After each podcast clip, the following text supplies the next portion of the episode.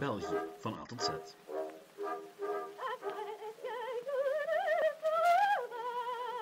Welkom bij België van A tot Z.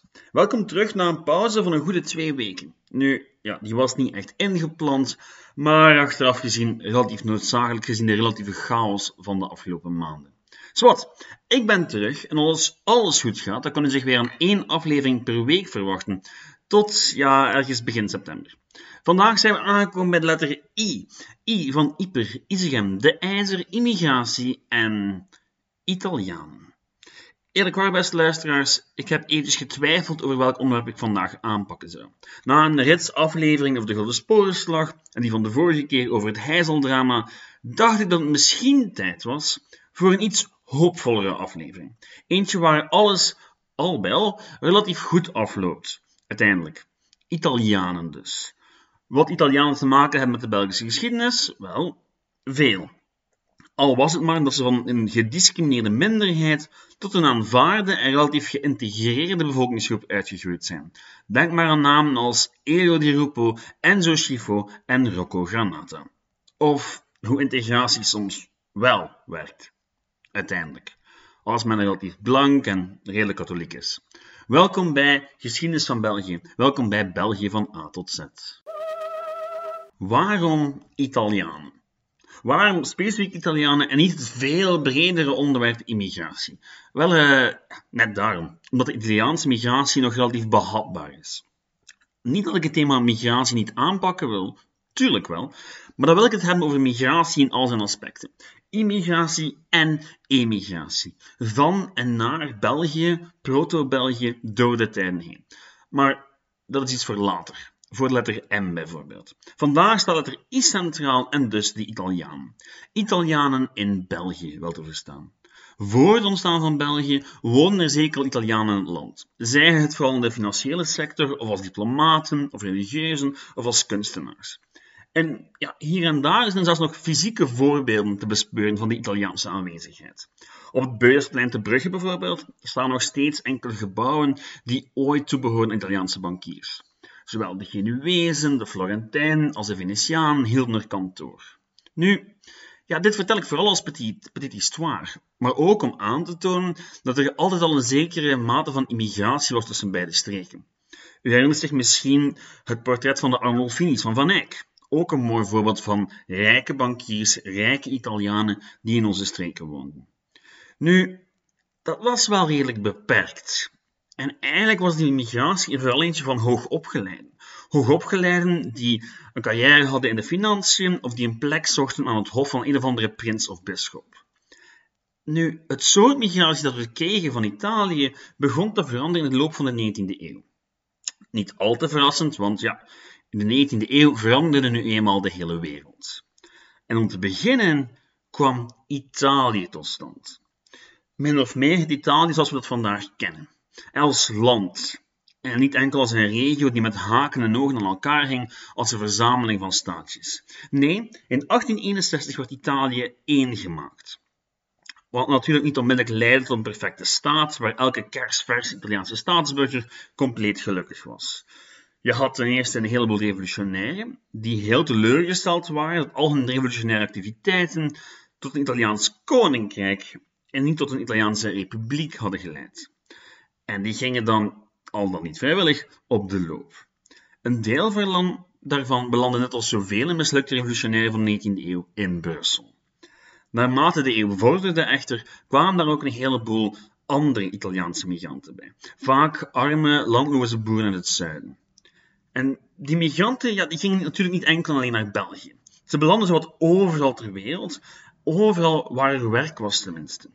Zo ook in het jonge België, want daar was werk. Dat jonge België werd in de tweede helft van de 19e eeuw langzaam maar zeker een industriële grootmacht. Fabrieken allerlei schoten als paddenstoelen uit de grond, en al die paleizen der nijverheid hadden natuurlijk ook grondstoffen nodig. En wat was de belangrijkste grondstof in het stoomtijdperk? Steenkool. Iets waar heel wat Italianen in het noorden van het land wel kaas van hadden gegeten. Dus volgde er toen al een bescheiden migratie. Bescheiden, want ja, rond 1910 bedroeg het aantal Italianen nog geen 5000. Maar ze waren er wel al en bleken een voorbeeld te zijn van wat volgen zou. In 1918 trok de Belgische economie, ja, gehavend als ze was door de Eerste Wereldoorlog, zich langzaam maar zeker weer op gang. Met minder werkvolk dan voorheen en een grotendeels kapotgeschoten of geplunderde infrastructuur. En de oplossing voor die verminderde werkkracht, wel, dat was, zoals zo vaak, het recruteren van buitenlandse werkkrachten. Het recruteren van buitenlandse werkkrachten voor het werk dat, tja, de inheemse inwoners, zoals ze maar noemen, eigenlijk niet meer wouden doen. En tussen de twee wereldoorlogen waren dat vooral Italianen die werden geïmporteerd, maar ook heel wat lieden uit Centraal- en Oost-Europa. En eigenlijk was het zelfs de grootste groep. Nu, veel van die gastarbeiders die behielden een hele sterke band met het thuisland. Ze reisden vaak heen en weer, hadden dubbele nationaliteiten enzovoort. Maar het waren vooral Centrale Europese arbeiders die hier het vuile werk opknapten. Die hadden net na de val van het Habsburgse Rijk hadden die heel veel vrijheid om te bewegen. Ehm, en die raakten ze kwijt na de Tweede Wereldoorlog. Want de Tweede Wereldoorlog die herschikte de kaarten in Europa. En plots kwamen veel van de landen die na de Eerste Wereldoorlog hun onafhankelijkheid hadden gekregen, wel, veel van die landen die kwamen onder het juk van de Sovjet-Unie. En een van de vele gevolgen was dat heel wat gastarbeiders voor de keuze geplaatst werden. Terug naar huis keren of hun thuisland voor goed de rug toekeren. Want ja, vrijheid van verkeer maakt nu eenmaal geen deel uit van een traditionele communistische dictatuur. En dus verloor België zijn belangrijkste leveranciers van goedkope gastarbeiders. Wat natuurlijk problematisch was, daar de economie nog maar eens heropgestart moest worden na de Tweede Wereldoorlog. En dus zocht men elders. In Italië bijvoorbeeld. Een land dat redelijk gehavend uit de oorlog gekomen was en kampte met grote werkloosheid en sociale onrust. En waar dus ook een heleboel werkloze jonge mannen rondliepen die niet vies waren van vuil en onveilig werk. Laat dat nu net zijn wat de Belgen nodig hadden. En dus gooide de Belgisch-Italiaanse regering het op 20 juni 1946 op een akkoordje. Het Accord du Charbon, om precies te zijn. Een heel speciaal akkoord waarbij de Italiaanse staat vergoed zou worden met 200 kilogram kool voor elke werkdag van Italiaan in een Belgische mijn. En die arbeiders zelf die zouden naar Italiaanse normen in elk geval, goed verloond worden. Nu, voor de Italiaanse regering was dat een heel belangrijke deal en zij zou er alles aan doen om zoveel mogelijk werkelozen in België te krijgen. En een goed voorbeeld daarvan zijn de roze foldertjes. Je kan daar foto's van vinden online. De roze flyers en affiches die men overal postte om mensen te werven daarvoor. Nu, initieel was de meeste migratie die van mannen alleenstaande mannen of mannen met een gezin die voor een jaar of meer gingen gaan werken in België en dan geld terug zouden sturen. Nu, vaak, zoals dat gaat, was er vroeg of laat sprake van gezinshereniging. En zo, ja, zo stegen die aantal Italianen wel heel snel.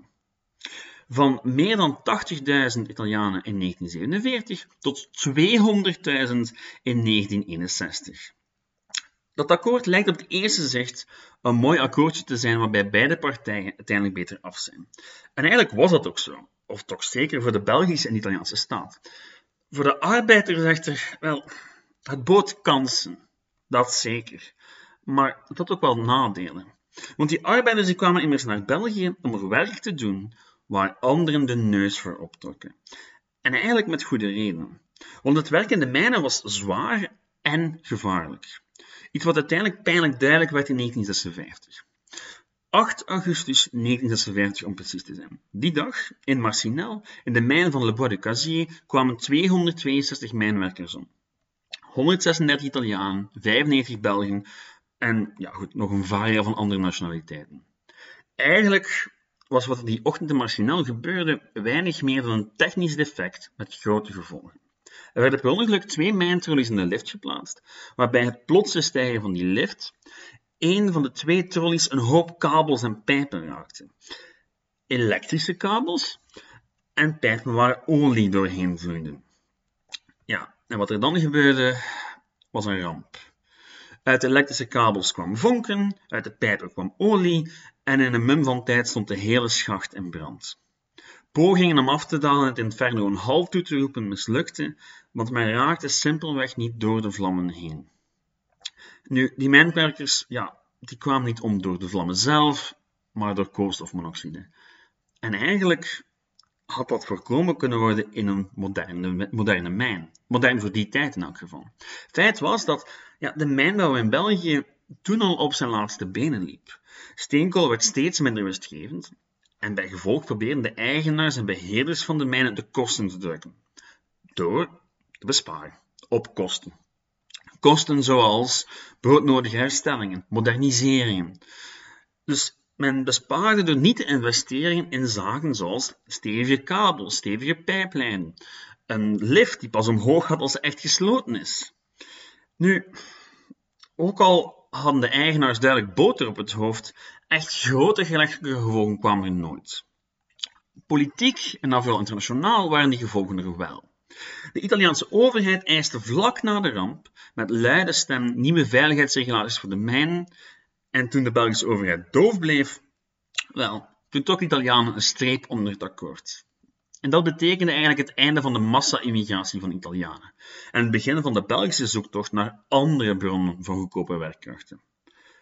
En die vonden ze natuurlijk in Marokko en Turkije, wat dan hele nieuwe immigratiegolven op gang bracht. Maar goed, dat is een verhaal voor een andere keer. Feit is dat het akkoord tussen Italië en België maar tien jaar geduurd heeft. Maar dat was wel genoeg om de Italiaanse gemeenschap in België definitief vorm te laten krijgen. En het is niet zo dat de immigratie van Italië naar België plots stopte na 1956. De influx verminderde wat qua tempo, maar de populatie bleef gestaag aangroeien tot de Italiaanse economie zich uiteindelijk zou verstevigen en immigratie dus minder aantrekkelijk zou worden. Ja, tot 2008 weliswaar, toen de economische crisis weer een heleboel Italianen op het pad richting Noord-Europa zette. Maar goed, ook dat is een ander verhaal. Het algemene verhaal hebben we zo eigenlijk wel gehad. Maar zoals zo vaak is de realiteit iets wat complexer. Want die Italiaanse migratie die was eigenlijk redelijk divers. Ze kwamen aan op verschillende tijdstippen, uit verschillende regio's en gingen naar verschillende plekken in België. En elk van die plekken heeft zijn verhaal wat betreft immigratie. In de jaren 20 bijvoorbeeld kwamen vooral veel politieke bandelingen aan in Brussel. En die werden nauwlettend in de gaten gehouden door het Vaticaan. Het waren vaak linkse rakkers die gevlucht waren voor Musliminisch fascisme en die een nieuw leven probeerden uit te bouwen in een vreemde stad en een vreemd land. In Limburg en andere mijnregio's waren het dan weer vooral mijnwerkers en later arbeiders die de reis maakten. Waar ze ook terechtkwamen in België, vaak kreeg je in het begin Italiaanse wijken. Want het eerste wat zo'n vers aangekomen migrant vaak deed, was wel, het opzoeken van andere Italianen.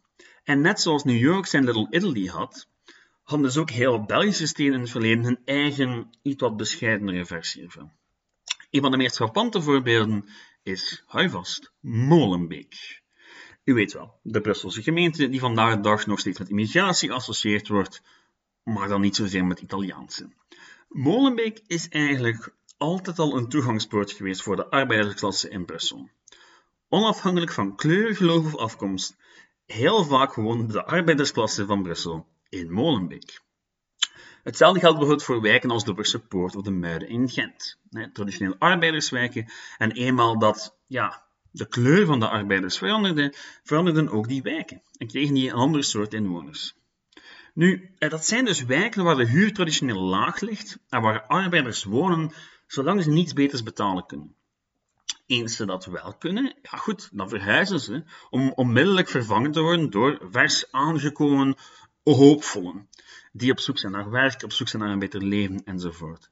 En dat is ook altijd zo geweest in Molenbeek. Toen de originele arbeiders betere oorden opzochten, werden ze vervangen door, onder meer Italianen, die op hun beurt vervangen zouden worden door Turken en Marokkanen, enzovoort enzovoort.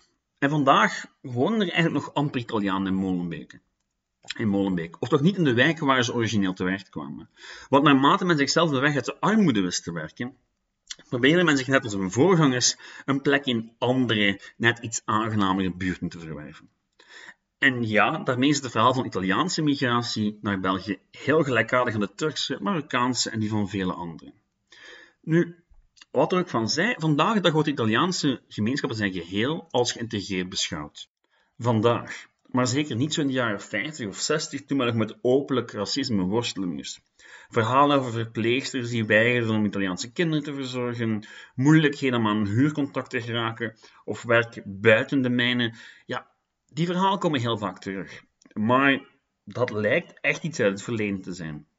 Ik heb echt wel gezocht naar academische werk over de integratie van Italiaanse migranten, maar, maar niet al te veel gevonden. Toch geen recente werken. Nu zou ik wel kunnen vervallen in algemeenheden, en het zoals de meeste journalisten en academici hebben over de katholieke achtergrond van de meeste Italianen, het feit dat ze Europeaan zijn, enzovoort enzovoort. En ja, dat zijn waarschijnlijk wel goede verklaringen en argumenten voor waarom ze zo geïntegreerd zijn. Maar goed, ik ga dat niet doen, niet vandaag. Ik zou het ook nog kunnen hebben over de precieze verhoudingen van Italianen in alle provincies, maar eerlijk, daar is het internet voor en ik zet enkele links in de beschrijving. Feit is wel dat de Italiaanse gemeenschap in België echt wel geïntegreerd lijkt te zijn. Zo geïntegreerd dat er zelden nog aan gedacht wordt, eh, behalve in stukjes over Limburg en dergelijke. Nu, indien je meer weet over dit thema en je zou het interessant vinden, misschien nog iets over zeggen, mag je het altijd laten weten. Maar dat was het wel voor deze week. Volgende week hebben we het over de geschiedenis van de Jupiler Pro League. Um, ja, ik weet het, niet het meest logische, maar toch heel boeiend onderwerp. En ik heb het ook ietsje breder getrokken, zodat ik het gewoon over de geschiedenis van het Belgische voetbal kan hebben. En wees gerust, ja, dat gaat over veel meer dan enkel het speltje alleen. Je moet er zeker niks van kennen om het toch boeiend te vinden, of zeker de geschiedenis ervan. Met suggesties en opmerkingen kan je altijd terecht op de Facebookpagina Geschiedenis van België of het e-mailadres geschiedenisvan.outlook.be. Een grote dank u trouwens aan zij die af en toe iets posten op de Facebookpagina. Uh, ja, dergelijke, dergelijke dingetjes geven de burger moed. Je mag ook altijd een review posten op iTunes, of liken op Spotify en al die andere dingen. Of gewoon liken op de Facebookpagina. Bedankt voor het luisteren en tot volgende week. Ciao!